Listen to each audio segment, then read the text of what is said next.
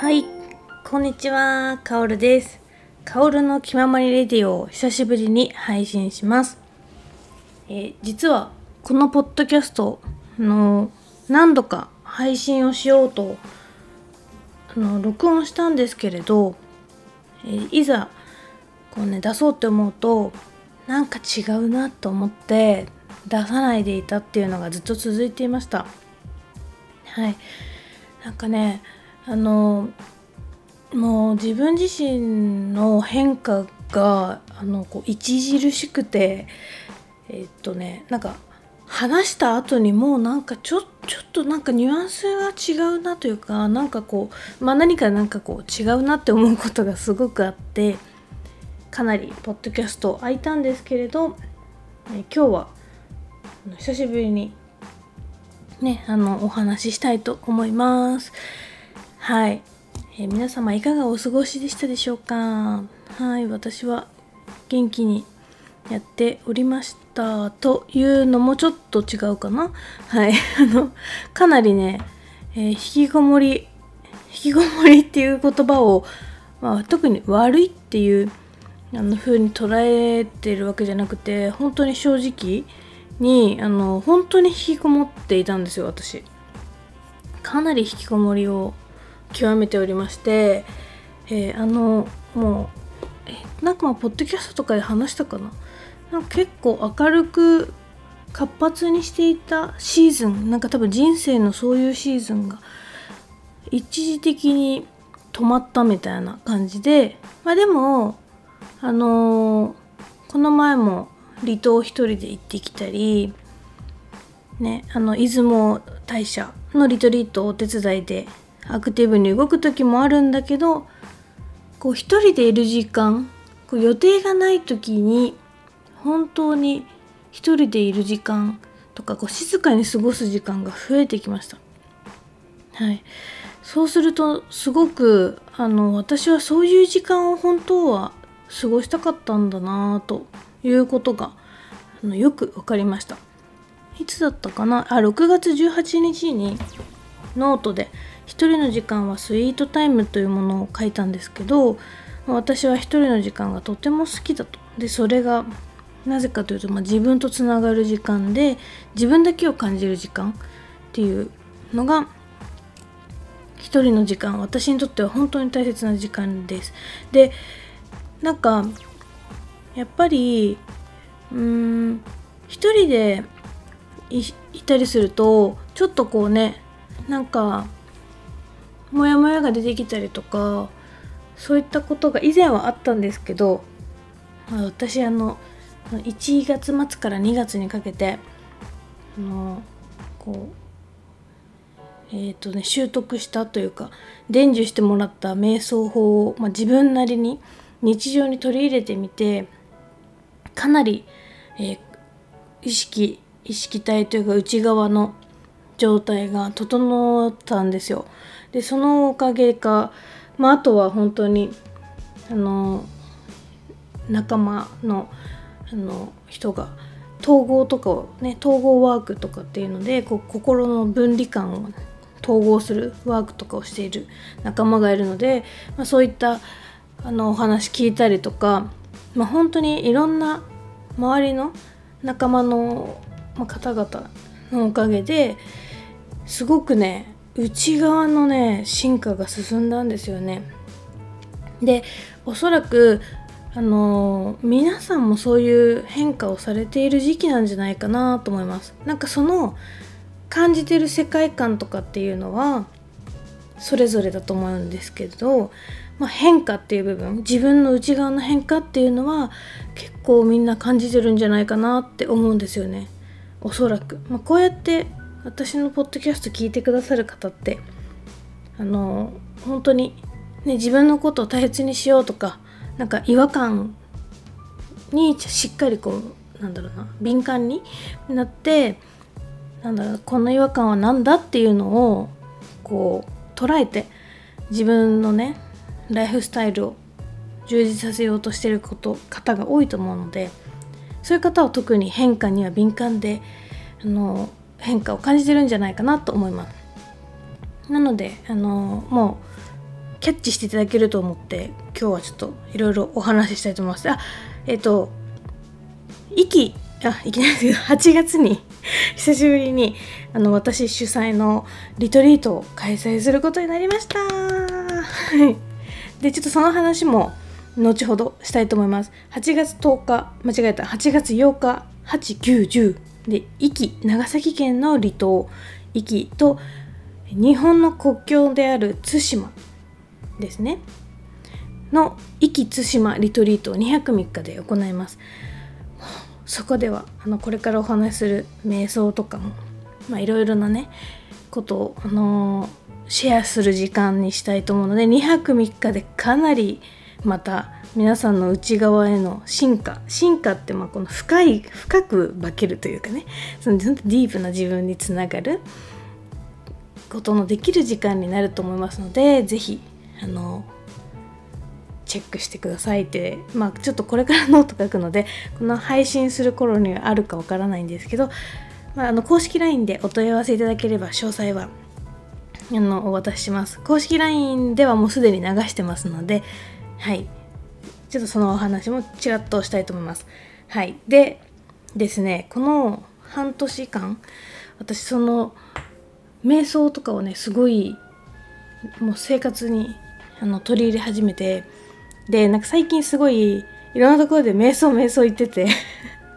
瞑想の話をするとみんなに「すごいね」って言われるんですよね。よくそれを日常的にできるよねって言われるんですけど私がしてる瞑想は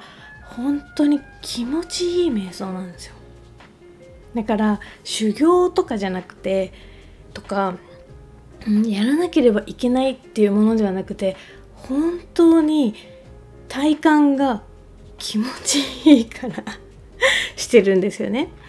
あのやっぱり人生は常に気持ちいい状態でありたいって私はすごく思うのでなんかそれをこう自分のイメージだけでするっていうのはちょっと難しい。だけど瞑想ね私あのチャクラ瞑想というものを、えーと、シェアして伝授してもらったんですけど、まあ、それを今半年ぐらいかけて、えー、自分のねあのライフスタイル入れることによってかなりあのその瞑想法がいいところまで来て最近、えー、あの最近ですね瞑想を私も人に伝えるっていう風にあの OK がその師匠からね OK が出たので私も瞑想を伝えるあの人になりました。はい。でなので、まあ、今後はね個別で瞑想を教えるでもいいし、まあ、ワークショップとかでもいいんですけど、まあ、瞑想をね伝える機会を作っていきたいと思います、まあ、ただ私が今あのそういうことを介して結局私が本当の本当にしたいことって何だって気づいたら私は本当に絵を描くことをしたいっていうのですっごい出てくるんですよ。なので、まあ、リトリートにね来ていただいた方に絵をプレゼントしたりもしたんですけど実際にオーダーいただいて絵を描かせていただくっていうことも仕事として始めました、えーと、その人のエネルギーを感じてオーダーアートっていうのもやってますのでまあ、あのご予算とかに応じて、はい、お絵かきお絵かきじゃないです。しっかりと水彩画をやってます、はい、ポストカードとかでもね先日はね出雲のリトリートの時に出雲大社でというか出雲のその地で感じたエネルギーを、えっと、色で表現したポストカードを皆さんにお渡しさせていただきました、まあ、それはね主催者の方が実はあのこうちょっとねそういう風に配慮していただいたので私はこう本当にお仕事として絵を描かせていただきました。はい、でえっ、とですねその私がこの半年かけて自分で気づいたことがあるんですけれどあの私ね今まで多分もう三位一体っていう言葉分かります？3 2 1 2とかの1い2 1に体？あの三位一体っていうのでこうやって体と心と魂のことを言うんですけれど私あの体っていう部分では、まあ、運動とかはね、まあ、別に、まあ、海入ったりとかで体を動かしたりとかでもそのアクティブにしたわけじゃないですけど、まあ、肉体ってあのすごく料理とか食事っていう点でとかあとヨガのポーズとかねやってたのでそういうので体はずっとこうなんだろうなまあ自分なりに超ストイックじゃないですけど、まあ、食、えー、食はね無添加とかを気をつけてやってきていたんですよでライフコーチっていうあのもの役割とか本当にま会社員の時代に、まあ、あの相談をね相談を受ける立場とかっていうので心のケアというかそういった部分はすごく得意としてやってきたんですよ。でライフコーチライフコーチングセッションをね春分の日にやめますっていう話をしたんですけどそこでなんかやめたんだけどやっぱりこう内側を探求するっていうことはやめてないわけですよね。だから私って研究者だなって思ってて、まあ、実際に本当に心を整えるオタクでもあるので めちゃめちゃいつも心は本当に整っているしすっごい冷静な人だと思うんですよ本当に。結構ね本当にもうまあでも冷静さとかなんか動じないっていうのはもともとの性格もあると思うんですけどもう本当にもう感情のこの起伏みたいなのってまあでもあるかまだまだありますけどでもこう以前よりは断然少ないみたいな状態になっていてでこの半年で気づいたことはなんか私が結局そのセッションライフコーチングセッションはやめたけど、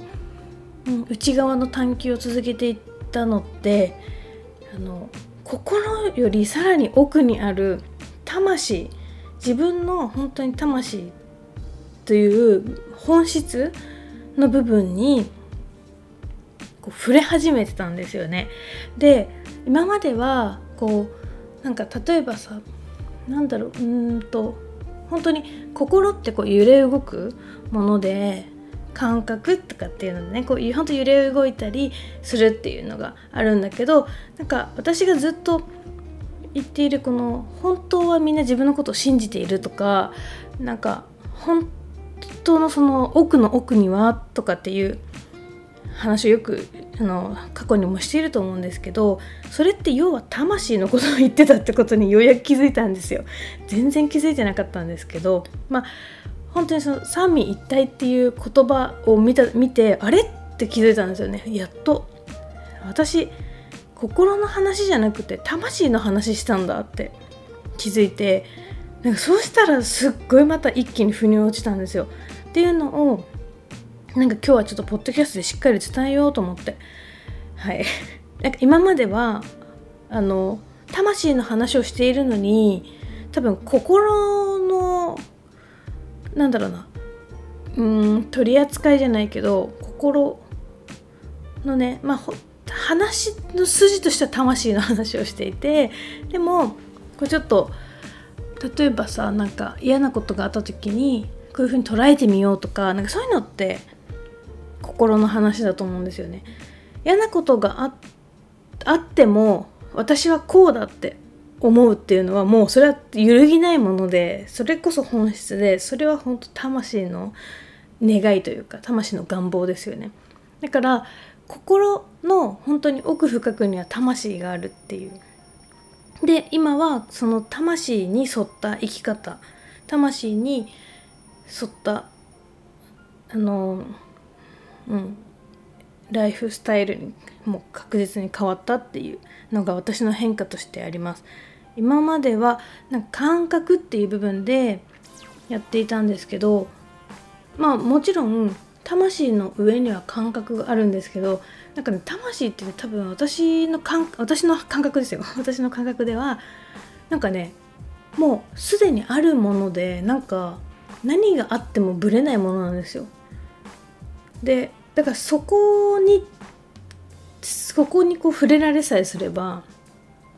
すごいみんな独特のね自分の世界観をもっともっと広げられるはずなんですよね。で私はようやくそこにたどり着いてそうするとなんか一気に全体のねなんかねこう視野がバッて広がるんですよ。でなんか焦りとかっていうのもとかうん、そういったのも本当になくなりますし、まあ、でもそれはさ心の、あの捉え方とかやってたらそういう人って本当多いと思うんですけど不安感とかあ保安感じゃなくて不安感ですよ。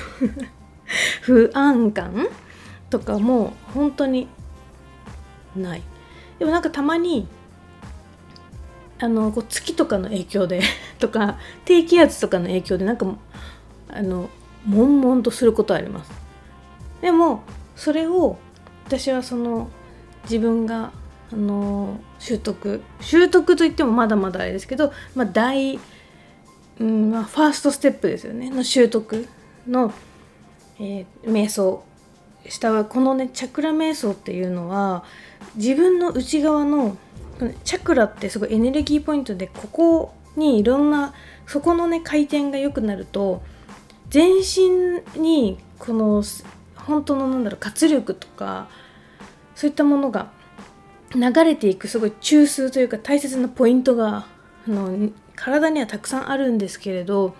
まあ、その中で大きくねよく言われるのは7個とかあとも8個とか言われるんですけど私はそのうちの7個をチャクラ瞑想っていうので自分で毎日クリーニングするっていう瞑想をしてるんですよ。でこれするとあの暑い時にシャワーをわーって浴びたりまあ寒い時もそうですけどシャワーとかお風呂入ったりしてふーって汚れが取れると気持ちいいじゃないですか。なんかあの感覚が瞑想の後にあるんですよ。もうすっごい爽快なんですよ本当に。うわもう何にもないみたいな何にも起きてないみたいになるんですよ。すごくハッピーなあの自分にね勝手に自動的になれるんですけどだからなんかそれがあの自分でそれをしさえすればあのすごい心がびっくりするぐらい晴れやかになるんですよ。なんか思い込もうとかそういうこともしないでね。なんかなんかこういうこの前どなたかとお話した時にこういうことを考えないようにしようネガティブなことを考えないようにしようって思えば思うほどそういうこと考えちゃうっていう話を聞いてあそれはね、まあ、意識の意識は拡大するっていうお話もしたんですけど意識が意識の法則というか意識の仕組みとしてこう自分が捉えたものは全体的にそれをバッてねもう本当に拡大して見えるように拡大してしまうので例えば、青い車が欲しいなって思ったらの、ね、道路とかで青い車がすごい目につくようになるのと一緒で何々しないようにしようって思っても絶対しちゃうっていうのが、まあ、意識の仕組みなんですよね。でなんかそういうふうになんかじゃあ前はねライフコーチングやった時ってセッションとかした時って意識しないようにしようじゃなくて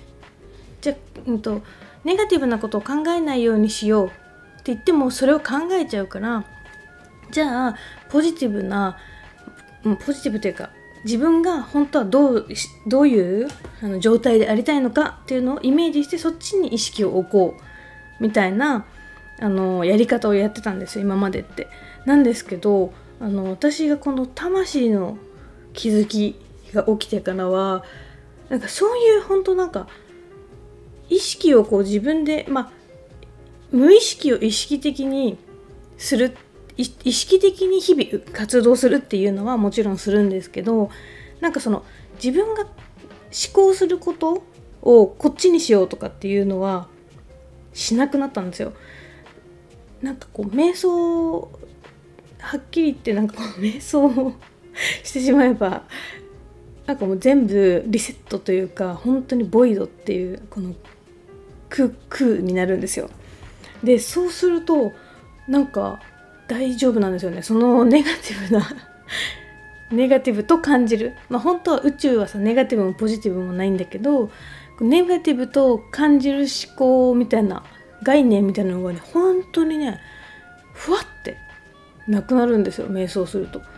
そうするとさもうそういうのに振り回されるっていう人生がもうね終わるっていうか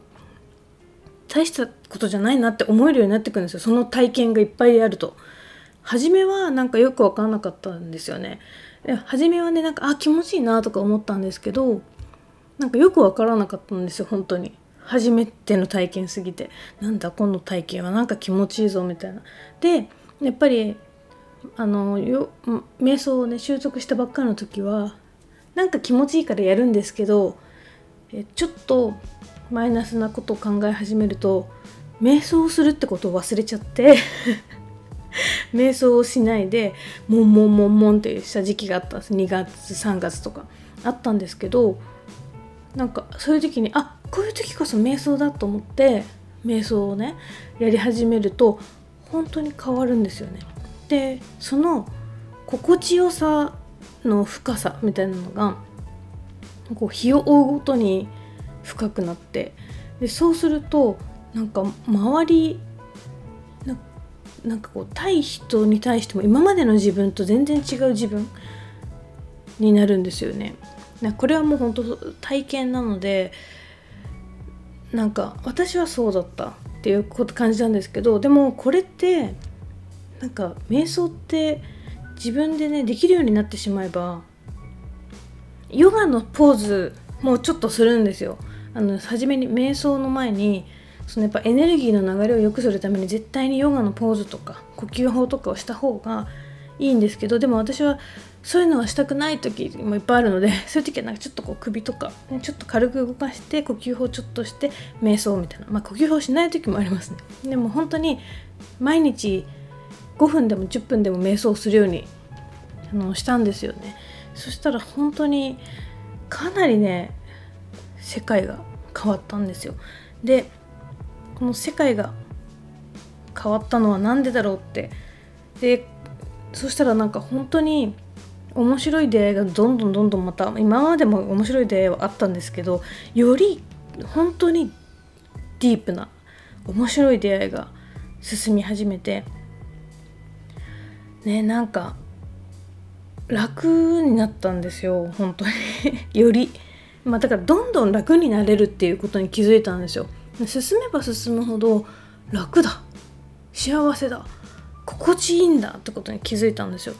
でこれは私今 SNS とかに「不思議な国」とかなんか「ワンダーランド」とかとかいうのをちょっと書いてるんですけどなんかね不思議の国だと思っててでなんかね今までまあ多くの人がまだいるこの社会と私が入ったせあの世界っていうのは真逆なんですよね、まあ、以前から言ってるんですけど頑張らない方がいいとか本当にただ自分の状態でいるとすごい周りが喜んでくれるとかなんかそういう人しか周りにいなくなってもうなんかいるだけで癒しみたいなことを言われたりもし始めるんですよ。でまあそれは私の特徴だとしても多分皆さんそれぞれにいろんな特徴があるのでそういうのが絶対出てくるんですよ。であのこのねポッドキャスト聞いていただいたり、まあ、私の SNS とか私とね喋ったことがあるとか、まあ今、今でもこうつながってあの実際に会ってる会ってないに限らずこうやってつながってる人たちは私はあの絶対そっちの世界にもうあの片足は絶対突っ込んでると思うんですよ笑っちゃったけど。だけどあの本当にズボって入るのが怖いからちょっとまだ嫌なことがとか、まあ、もちろん嫌なことが起きないって話じゃないですけど起きた時の自分の状態がすごい楽になる、うん、そうだからその今こう聞いていただいてる皆さんも確実に片足かまたは実は全身入ってるんですよ。入ってるけどえっとちょっとその世界にずっと居続けるのが怖いからちょっとこうたまにねあの通常世界に戻ったりしてそこでなんかうわっていうことを起こしてあーってこうそっちの気持ちいい世界に入ってそっちでこう整えて整えてまたこうちょっと原社会みたいなところに戻るみたいなことを繰り返すっていうのはやりがちかなと思うんですよ。ま、私自身がそうだったんですけどなのであのもう思い切ってその気持ちいい世界に入るっていうあの一緒にしていけたらいけたらいいんじゃないかなと思ってこの2022年これからはもうこの気持ちいい世界をみんなに一緒に体験してもらいたいっていう思いがすごく強いです。まあそれであの今日も公式 LINE で流したんですけど瞑想あのしませんかとかワンデーリトリートしませんかとかっていうので流したんですけど、まあ、唐突すぎるので誰からも反応がなかったんですけど